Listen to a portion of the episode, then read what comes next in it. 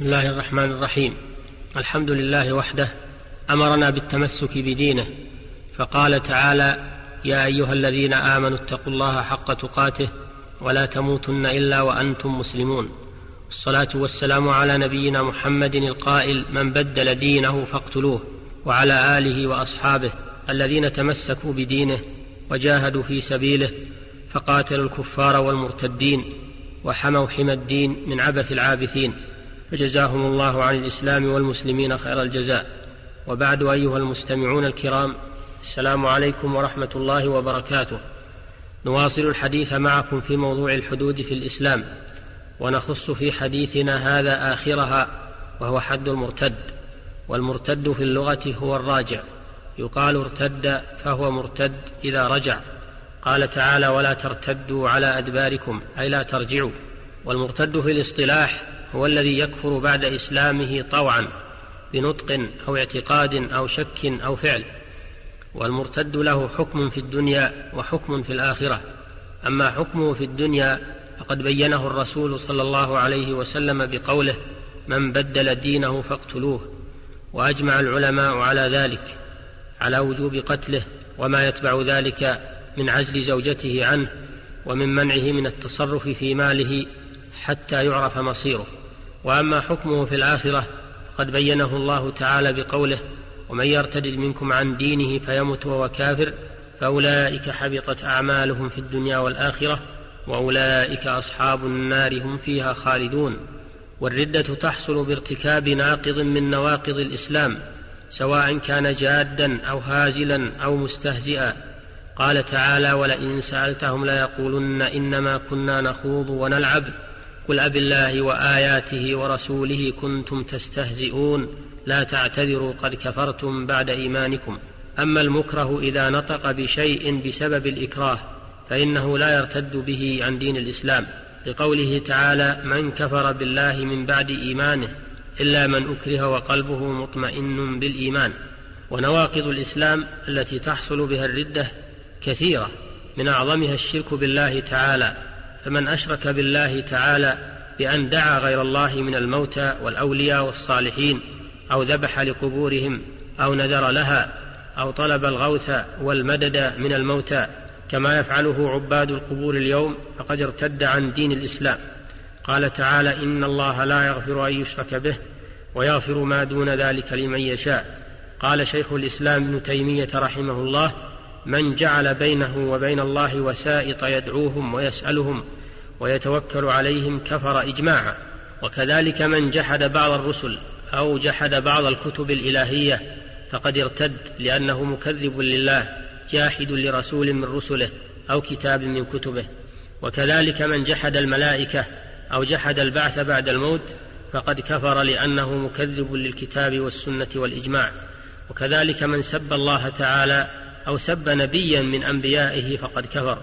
وكذلك من ادعى النبوة أو صدق من يدعيها بعد النبي محمد صلى الله عليه وسلم فقد كفر لأنه مكذب لقول الله تعالى ولكن رسول الله وخاتم النبيين ولقوله صلى الله عليه وسلم أنا خاتم النبيين لا نبي بعدي ومن جحد تحريم الزنا أو جحد تحريم شيء من المحرمات الظاهرة المجمع على تحريمها كلحم الخنزير والخمر أو حرم شيئا مجمعا على حلة مما لا خلاف في حلة كلحم المذكاة من بهيمة الأنعام فقد كفر. وكذلك من جحد وجوب عبادة من العبادات الخمس الواردة في قوله صلى الله عليه وسلم بني الإسلام على خمس شهادة أن لا إله إلا الله وأن محمدا رسول الله. وإقام الصلاة وإيتاء الزكاة وصوم رمضان وحج بيت الله الحرام ومن استهزأ بالدين أو امتهن القرآن الكريم أو زعم أن القرآن نقص منه شيء أو كتم منه شيء فلا خلاف في كفره.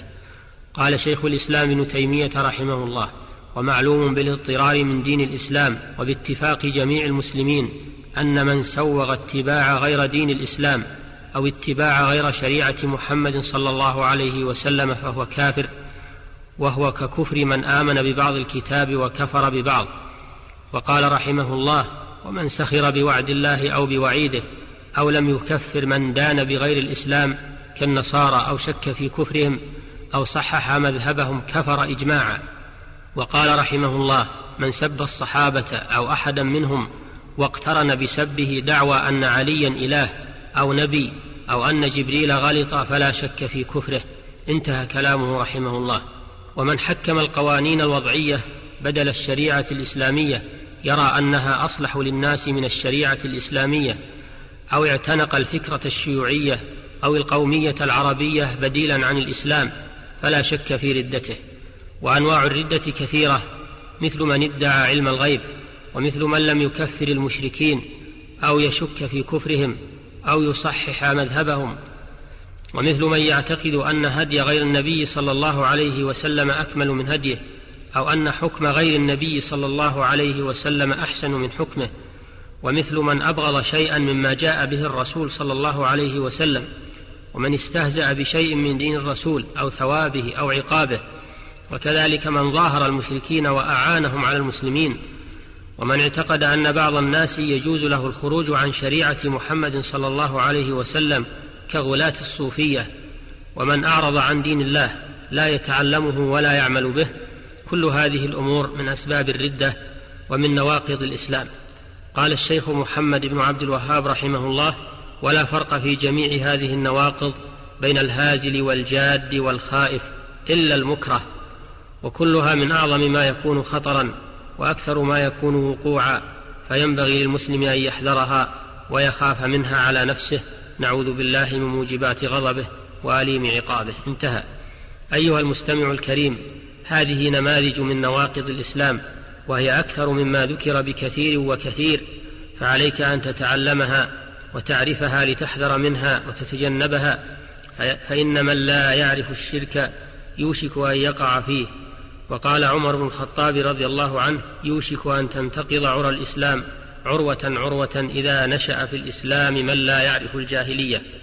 وإني أنصحك أيها الأخ الكريم أن تقرأ كتاب اقتضاء الصراط المستقيم مخالفة أصحاب الجحيم لشيخ الإسلام ابن تيمية وكتاب المسائل التي خالف فيها رسول الله صلى الله عليه وسلم أهل الجاهلية للشيخ محمد بن عبد الوهاب وشرحها للعلامة العراقي محمود شكري الألوسي رحمهم الله.